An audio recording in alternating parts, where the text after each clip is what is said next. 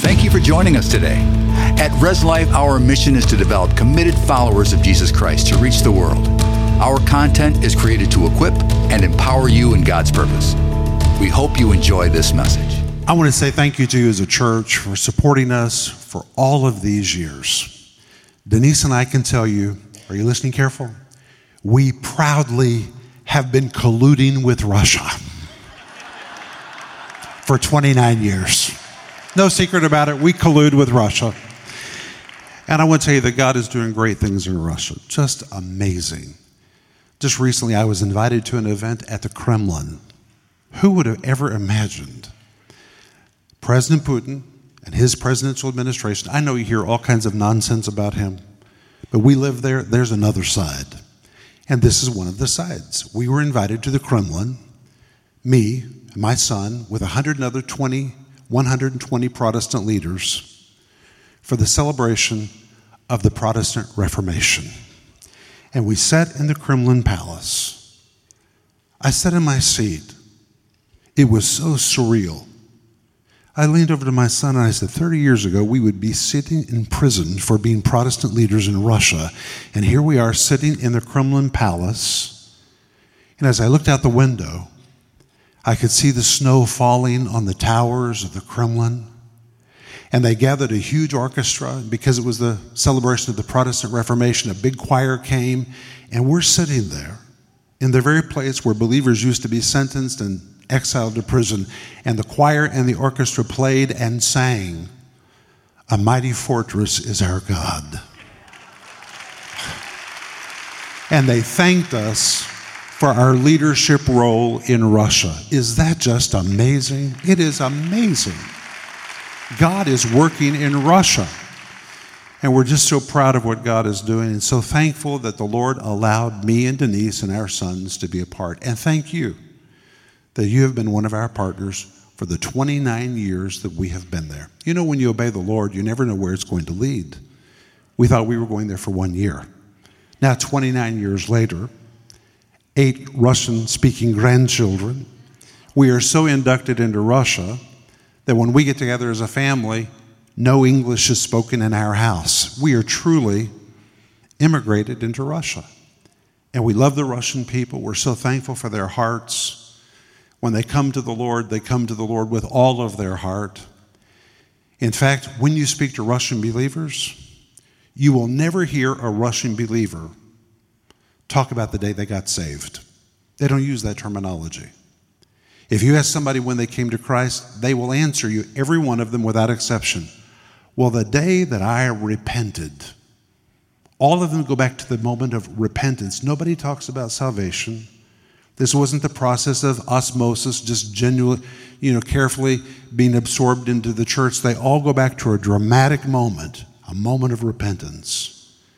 And it is just awesome to be there where God is moving in such a dramatic way. And I want to say thank you for being a part of it for all of these years. Thank you so much. Pastor Duane, thank you. Thank you. But today I want you to open your Bibles to John chapter 5. If you were in the earlier service, you're going to get something different in this service. Is that okay, Pastor Duane? We're going to do something different in this service. But as you turn there, I want to tell you that I have a new book. And uh, I was told just before the service that the book sold out in the first service. This book is really resonating with people. And the name of the book is How to Keep Your Head on Straight in a World Gone Crazy.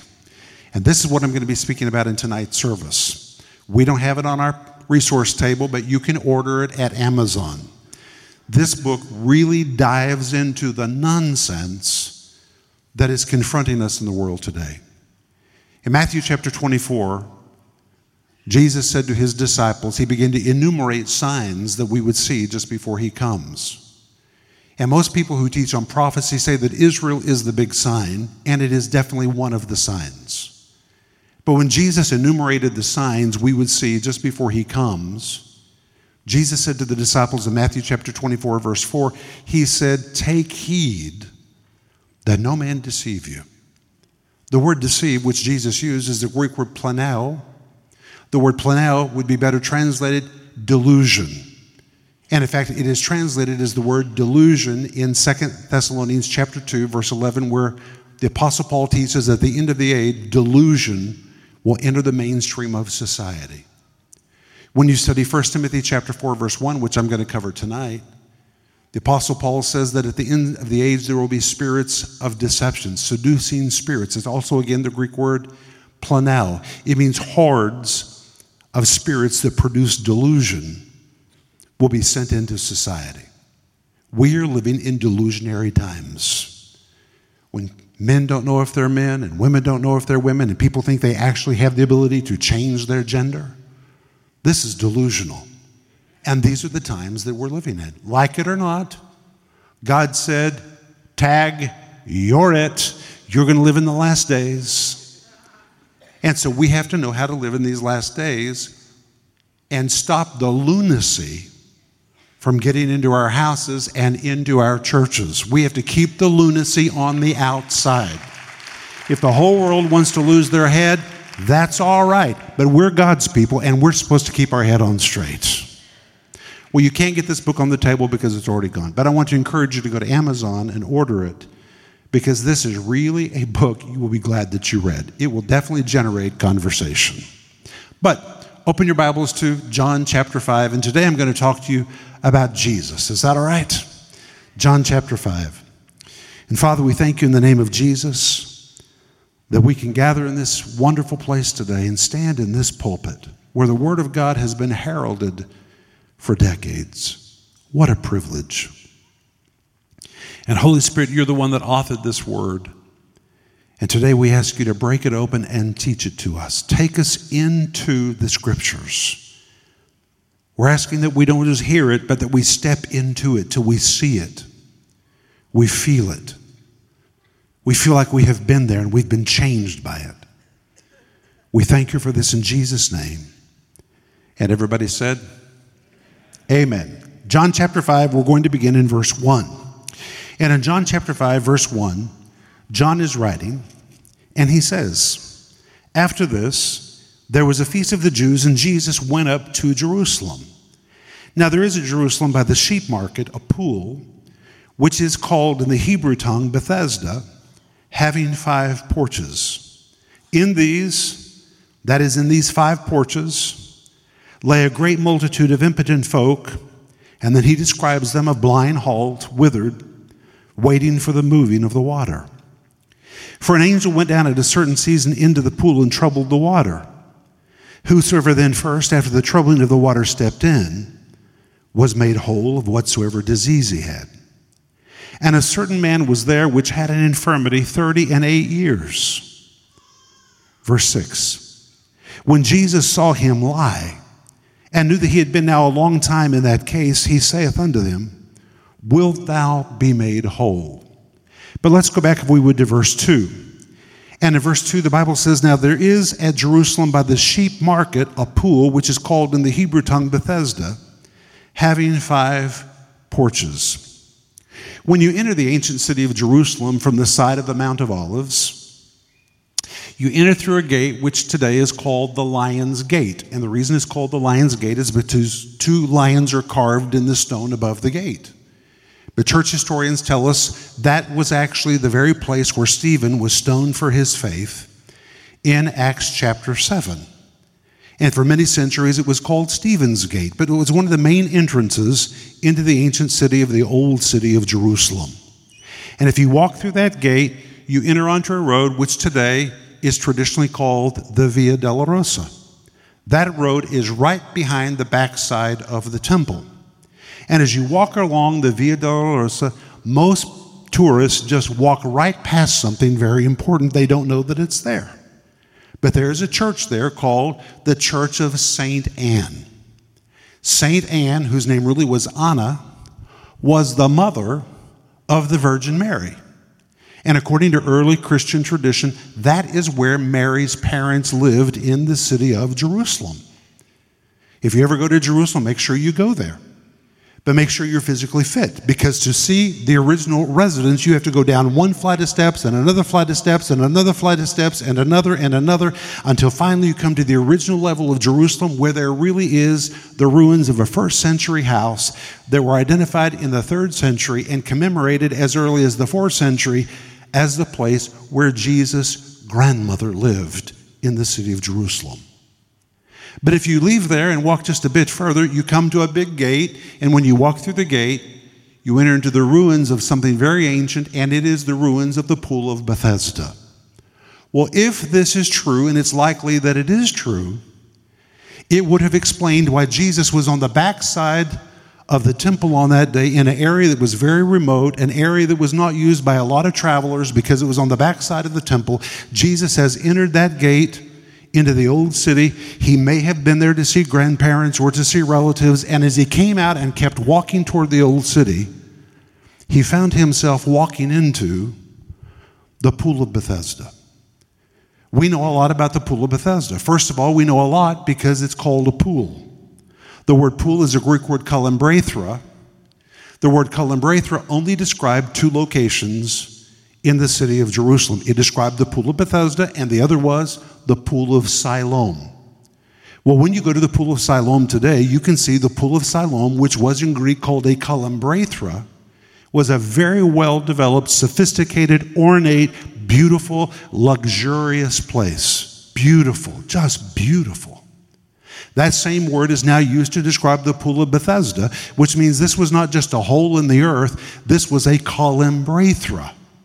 I remember when I was a boy, I used to love to watch the Beverly Hillbillies. Did any of you ever watch the Beverly Hillbillies? Do you remember what they had in their backyard? They had a cement pond. Well, this word, kalimbrathra, describes a cement pond, except it wasn't made of cement, it was made of marble. The sides were lined with marble, the bottom was lined with marble, and the Bible says that there were five porches. And this also is very important because the word porch is the Greek word stoa, and we know what a stoa is because they were all over the Greek and the Roman world. A stoa was a long sidewalk that was covered with beautiful, beautiful, intricate mosaics, extremely expensive. And above the mosaics, there was a terracotta roof, was a stoa, or it was a covered colonnade, and the roof was held up by beautifully carved columns. And you found stoas or porches of this sort only in areas where the affluent and the wealthy congregated. But the Bible says the Pool of Bethesda didn't have one, it had five. And actually, when you look at the Pool of Bethesda, you understand there were two pools. There was a lower pool, there was an upper pool. The lower pool was 50 feet square, the upper pool was 55 feet square, and there really were five covered porches, porches that encircled these bodies of water. And when the Pool of Bethesda was first constructed, it was not constructed to be a place for sick people. It was constructed for wealthy people. That's why stoas were there, porches were there with mosaics and frescoes and finely carved columns. This was a magnificent place. And in fact, early historians tell us the Pool of Bethesda originally was a place where the intelligentsia of Jerusalem would gather back on the backside of the temple, a remote area. Even priests, when they were finished serving in the temple, they would come across the road into the pool of Bethesda where they would bathe, where they would swim, and they would sit under the stoas and they would order food. It was like the country club of Jerusalem. But by the time that we come to John chapter 5, something serious has happened to this place because the rich are gone. The affluent have vacated this place. And now it is thickly populated with sick people. And it is the sick people that have renamed it. We don't know what the original name was, but we know the sick people renamed it, and the sick people themselves called it Bethesda. They said, This place is Bethesda. And the word Bethesda is an old word which means the house of mercy it can be translated the house of goodness, the house of grace. It was the place where the sick people believed God's grace was poured out, God's mercy was poured out. They believed if they could just get there, chances were high that they would experience the supernatural goodness of God and they would be healed. And so it was the sick people themselves that renamed this place and said, For us, this is Bethesda. This is where the goodness of God, the miraculous nature of God is manifest. And they begin to congregate in this place. And in fact, so many of them congregated there that verse 3 says, In these lay, in these stoas, in these five porches lay, the word lay is the Greek word perikami. It means to be piled one on top of the other. They looked in this place almost like what you see when you open a can of sardines. It was one sick person butted up against another sick person, laying on top of another sick person. There were so many people piled into this place because they were waiting for the miraculous to happen. All of them came into this place, so many of them populating this place that there was hardly room to move or even to step and walk among them. And the Bible even tells us what category of sick people were there. First of all, it says impotent folk. The word impotent is the Greek word astheneo. It really describes people that are bedfast, people that are homebound. They can't get up, they can't move around, they are immobile. But this word, impotent, the Greek word astheneo, also describes people that are financially strapped. And here we have a picture of what sickness does. Sickness truly is a thief. It takes your time, it takes your relationships, it takes your money, it takes everything. These people are impoverished on every level because of sickness. And then John gets more specific. He says, The blind, the halt, the withered, waiting for the moving of the water. Well, the word blind is the Greek word tuplos. The word tuplos describes those that have lost their sight or those who have no eyes to see.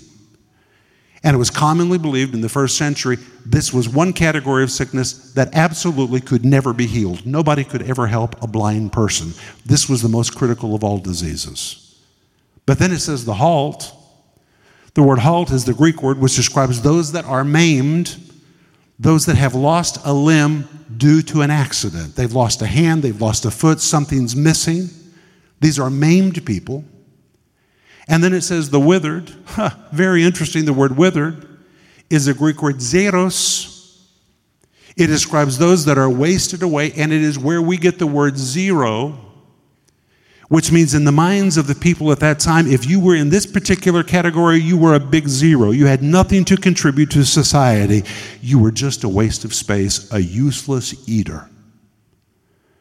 And that is now who had gathered in this place. And all of these sick people said, For us, this place is Bethesda.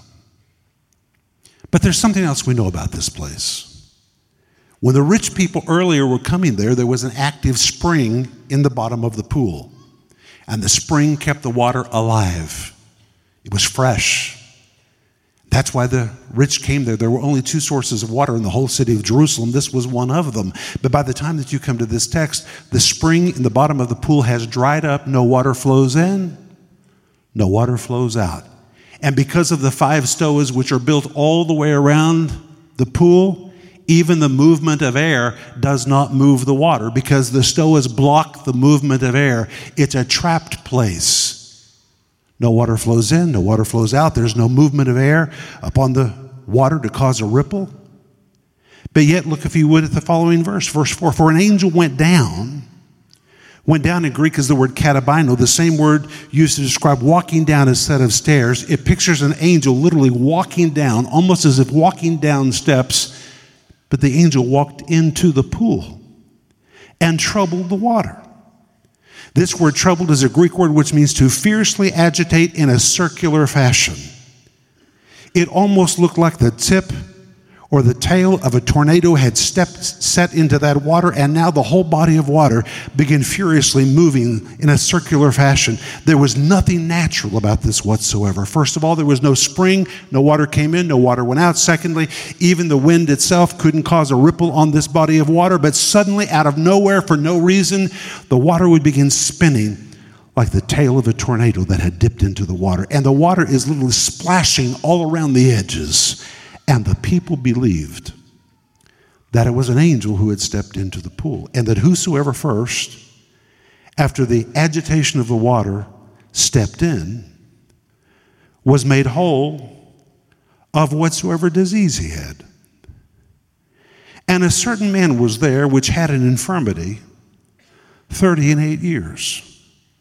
When the Bible says which had, the word had is a form of the Greek word echo, which means to hold, to possess or even to be restrained or suppressed by. This man had literally been restrained by his affliction That's what affliction does. It puts you on pause. He had been restrained by it, he had been suppressed by it. And according to this verse, he had been laying there for 38 years. Well, there's some things you can assume pretty safely about this man. First of all, you can assume that he came to the pool of Bethesda because he believed he would be a recipient of a miracle. Why else would a sick person come to a place like this? Disgusting water doesn't move, dead water, it's hot temperatures, things are growing in the water. Even the rich, the affluent, they've abandoned this place. Now it's disgusting. And yet, sick people are laying all around it because they're all there to get a miracle. And this man came there believing, believing he would be a recipient. But now 38 years have passed. He has seen people come, he has seen people go. He has seen people get into the water, come out of the water well. In fact, he's seen so many miracles in 38 years, he could have written a bestseller called The Miracles of Bethesda. He's been a witness to it all. But this man is still restrained, he's still in the grip of his infirmity. And verse 6 says, When Jesus saw him lie, the word saw is the Greek word harao. It describes a scrutinizing look, a discerning look, which means when Jesus saw this man, he didn't just glance at this man. Jesus really saw him. It was a scrutinizing look. Jesus examined this man. And when Jesus saw him lie, the word lie means to be in a prostrate condition, to be down and out. But one thing you have to understand about Jesus Jesus doesn't just look at the outward man, Jesus makes a full investigation. And Jesus could see that this man inwardly had laid down.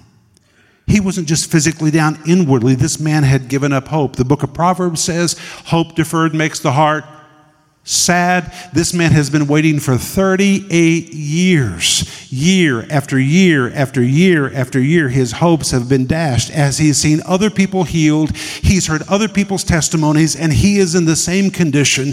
And now, when Jesus sees him, harao, it is really a scrutinizing look. It is like x ray eyes looking into this man.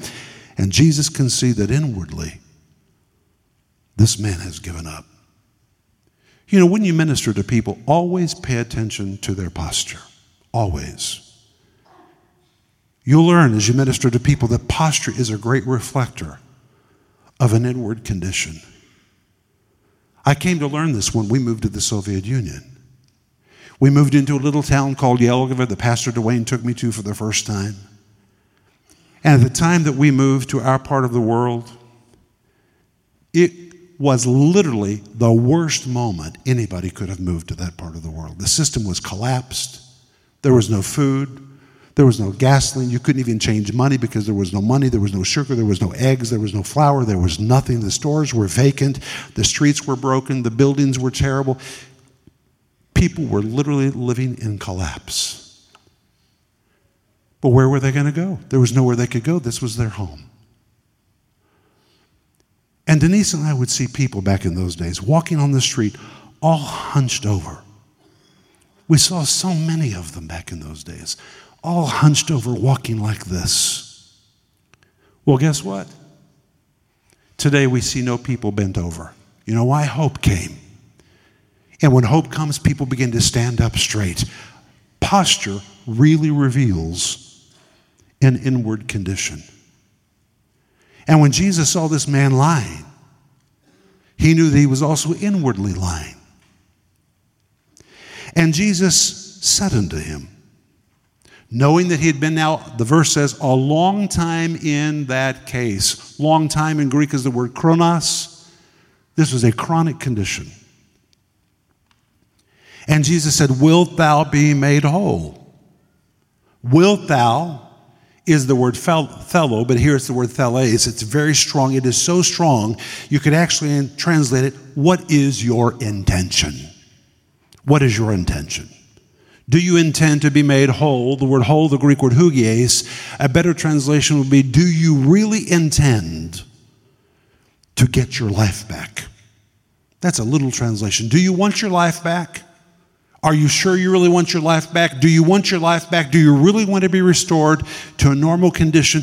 Do you really intend to be changed? Well, in a certain way, it seems like a rude question. Of course, the man wants to be changed. He's been laying there for 38 years. But because he's been laying there for 38 years and now he's laying down on the inside, Jesus knew he needed to really ask this man, Are you absolutely sure this is what you want? Is this really what you intend? Do you really want your life back again? Jesus understood that if he gave life back to this man, everything in this man's life was going to change. He wasn't just going to feel better, he was going to have to leave the pool of Bethesda. It was his home. All of his friends were in the pool of Bethesda. He was going to have to change the way he thinks because for 38 years he's thought like a crippled man. He's going to have to change his language because his whole conversation is about his infirmity. It's about his affliction. He's not just sick, he thinks like a sick man. He talks like a sick man. He is a sick man. He is an infirmed person. His friends are all infirmed people. When they talk every day, they talk about their problems, they talk about their infirmities, which they share among themselves. And if Jesus restores him, he's going to have to leave there. He's going to have to learn to think different, talk different. He's going to have to choose new friends. Not only that, he's going to have to get a job. This man's been living on a social program for 38 years. He's been living on a handout for 38 years. If he gets a job, he can't depend on a handout any longer. He's got to get a job. And because he's been sick for 38 years, the chances are technology has changed. He's going to have to get some education before he can get a job.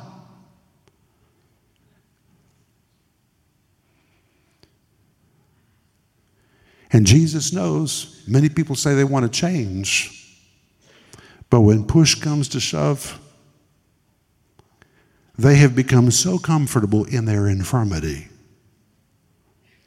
that change is just too hard. And many times they let it pass because at least they're acclimated to the way they're living. It's comfortable. It's not the best, but hey, I've been here a long time. It's exactly what people do today. It's one of the greatest frustrations in pastoral counseling.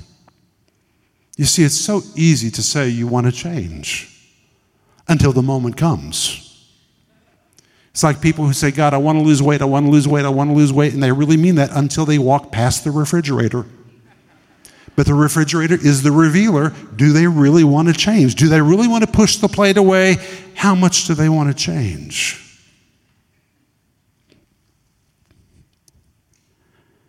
Verse 7 the impotent man.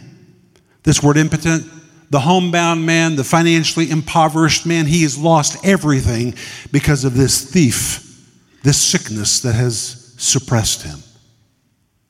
The impotent man answered him, Sir, I have no man when the water is troubled to put me into the pool, but while I'm coming, another steppeth down before me. Well, you have to point out, first of all, in verse 7, he calls Jesus, the King James Version says, Sir. That is not what the Greek says. The Greek is the word kurie, which is the direct form of a word kurios. It is the word for absolute master and Lord. When he called Jesus Sir, that's what the King James Version says. He was recognizing the absolute authority of Jesus. And likewise, change will never take place in your life unless you respect the absolute authority of Jesus and you're willing to do whatever it is that Jesus tells you to do. And when he called Jesus Sir, the Greek literally says, Kurie, absolute master, I'll do anything that you tell me to do to get out of here. His submission to Jesus' authority was his first step out of his affliction, and it is also yours. But notice what he said to Jesus I have no man when the water is troubled to put me into the pool. Put me into, the Greek word balo. I have no man to pick me up, to throw me over all these other sick people and hurl me into the water before anybody else gets there. But notice his answer I have no man. He blamed his lack of recovery on other people. It's exactly what people do today. Well, I would change if my husband would change. Well, I would change if that church would be who they're supposed to be. You know, I was sick and nobody even called me. I would change, but I have no man. But Jesus didn't ask him about other people's participation. Jesus just asked him a direct question. What is your intention? Do you really want to get your life back? Are you absolutely sure you want to change? And the man says, You're the Lord, I'll do whatever you say, but let me tell you my story. While I'm trying to get into the water, I have nobody to pick me up and hurl me, ballo, over everybody else into the water. And because of that, while I'm coming, another steps down before me. Oh, I've tried, I have tried, I have tried to get into the water first, but somebody always beats me into the water. Verse 8 Jesus said unto him, Rise, take up thy bed, and walk. Well, wait. He had already called Jesus Lord, which meant Jesus now had been granted the authority to tell him what to do. this changes everything. And Jesus interrupts the man's confused answer and says, Rise. The word rise in Greek is the same word usually translated resurrection. He was commanding the man to stand up, almost like a person being resurrected from the dead. Stand up, I'm going to give you your life. And pick up your bed and walk. The word walk, the Greek word peripateo, which means get moving. Pick up your bed and get moving. It was a direct command. Now, what do you think the other people in that place thought when Jesus said to the crippled man who couldn't move, Stand up, pick up your bed, and get moving. I can just imagine that they might have said, that is so rude. What a lack of compassion to tell a crippled man to stand up. The least thing you could do is take him by the arm and help him. How dare you tell him to pick up his bed and walk? Get moving. Are you blind? Do you not understand? This is a crippled man. And sometimes when you minister to other people and you have a direct word of the Spirit, you can't worry about what people are thinking around you. You have to say what the Lord tells you to say. Jesus said, Rise, pick up your bed, and walk. And verse 9 says, Immediately the man was made what? Say that word. Whole. Wow, wow, wow. It is the Greek word therapeo. The Greek word therapeo is where we get the word therapy. A little translation would be, and immediately the man was therapied. Now, why is that important? Because when you study the four Gospels, study the ministry of Jesus, his healing ministry, the primary word used to describe the healing ministry of Jesus is this word therapeo, which means Jesus didn't just speak to people and leave them, he therapied them. That is literally the word for healing, which primarily describes the ministry of Jesus. He told a sick man who had a withered hand, what did he tell the man with a withered hand to do? Stretch forth your hand. That seems like a very rude thing to say to a man with a withered hand. He can't do that. But Jesus knew the power wouldn't take root till the man cooperated. Therefore, it is translated as the word therapeo. He therapied the man. He released the power, but required the man to do something. That's why Jesus told people to walk. He told people to pick up their bed. He made them do something. And in fact, I personally believe that's why we don't see more signs and wonders in the church. We pray for people without requiring the people to do anything. If they've got a problem with their foot, tell them to use their foot. If they've got a problem with their back, tell them to bend over. Therapy them. That's how Jesus healed the sick. Jesus was telling people to respond do this, do that. And as they begin to respond, that's when the power would take root. Denise and I have seen this in our ministry in Russia over and over and over. We hardly ever just lay hands on anybody anymore without also saying, now do what you couldn't do. And that's what Jesus did. He therapied this man. He didn't just say, rise, he said, pick up your bed, get moving, use those legs. What happened next? Verse 9 Immediately the man was therapied. He was made whole and took up his bed and walked. And the same day was what? The Sabbath. Wow. Now, why does the Holy Spirit tell us it was the Sabbath? Because on the Sabbath day there are rules. You can't work on the Sabbath. You can't do anything that exerts energy on the Sabbath. And not only that, the Jews were so religious in Jerusalem, you could only walk a Sabbath day's walk, which was a very short walk. Even to this day, Pastor Duane and Jeannie can tell you if you go to Jerusalem, the religious Jews are so committed to the Sabbath day rules that if you ever stay on the top floor of a hotel on the Sabbath, do not get in the Sabbath day elevator because it automatically stops on every floor, going up, going down. It takes a long time to get up and down on the Sabbath day elevator because they believe it is improper to push a button on the Sabbath. Well, now Jesus says to this man, Pick up your bed and get moving. He violates every law of the Sabbath. The man is carrying a bed that is work. Not only that, Jesus said, peripateo, get moving. The man is walking, walking, walking around much more than you're allowed to walk on the Sabbath. The Jews therefore said unto him that was cured, It is the Sabbath day. It is not lawful for you to carry your bed. It was the equivalent of saying, This is not a good time for you to change. Get back on your mat. What are you doing? Get back on the bed. This is not a good time to change. And likewise, when God begins to do a delivering work in our life, you need to be aware that everybody may not rejoice when you begin to change. When you begin to change, your change becomes like a floodlight in other people's eyes. They hide, they run, they want to shut you up, put your light out, put you back on that mat. And Jesus said to him, Pick it up, walk. The Jews who had a religious spirit. What's a religious spirit? A religious spirit is resistant to change. It's resistant to change. It doesn't even have to be religious. It's just a spirit that's resistant to change. And they said, Get back on the mat. Do you realize this is the Sabbath day? And he answered them, He that made me whole, the same said unto me, Take up my bed and walk.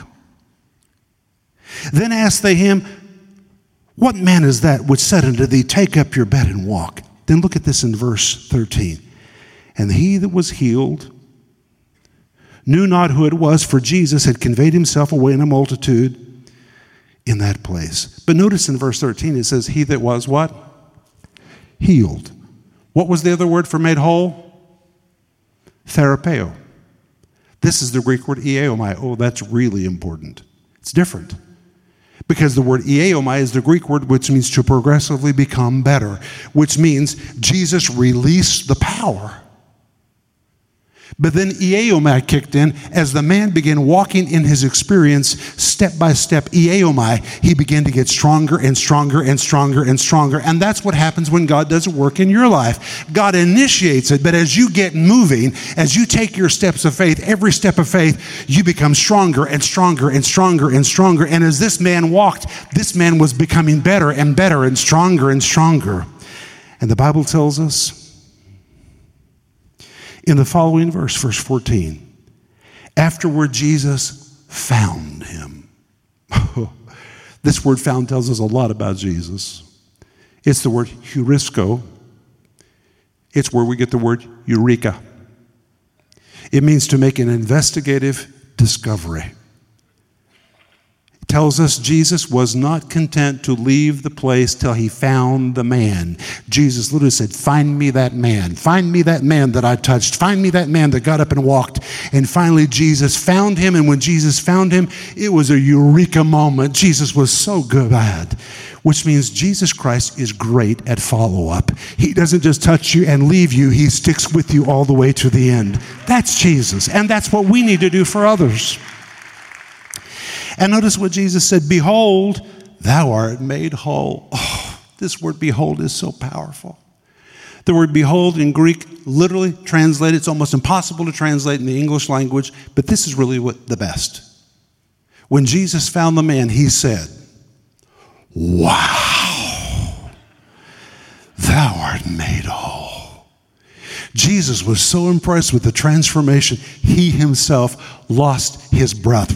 Wow, amazing. Isn't that what you want Jesus to say when he looks at you? Don't you want Jesus just to look at you and say, Wow, that's an amazing thing that I did in your life? And Jesus said, Behold, wow, thou art made whole. Sin no more, lest a worse thing come unto thee. Well, there's insight into that. There's great insight there. There's something in this man's life, some action in his past, something in his character had opened the door, which first allowed this sin, this sickness to come unto him. It tells us if we do the wrong thing, think the wrong thing, behave the wrong thing, make wrong decisions, we can spiritually open doors.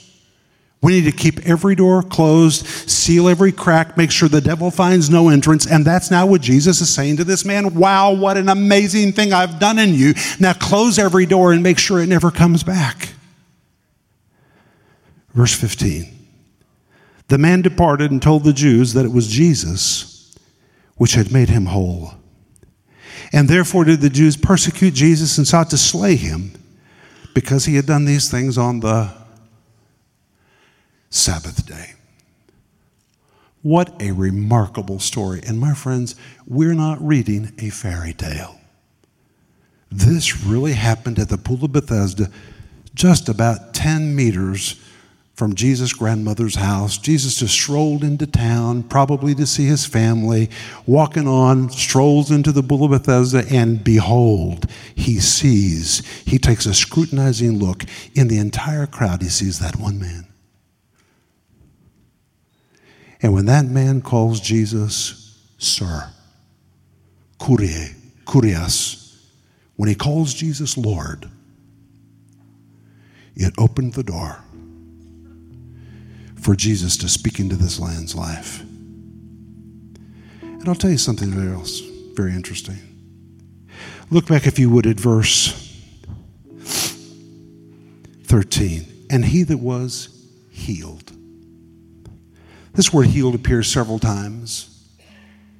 The word hugies, you know what it literally means? The man that got his life back. The man that got his life back.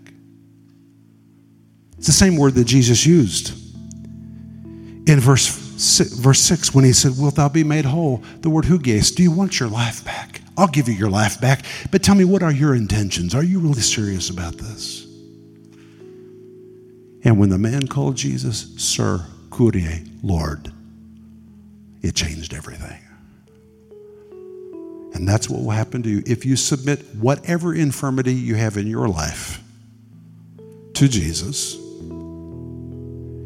And if you're willing to do anything He tells you to do,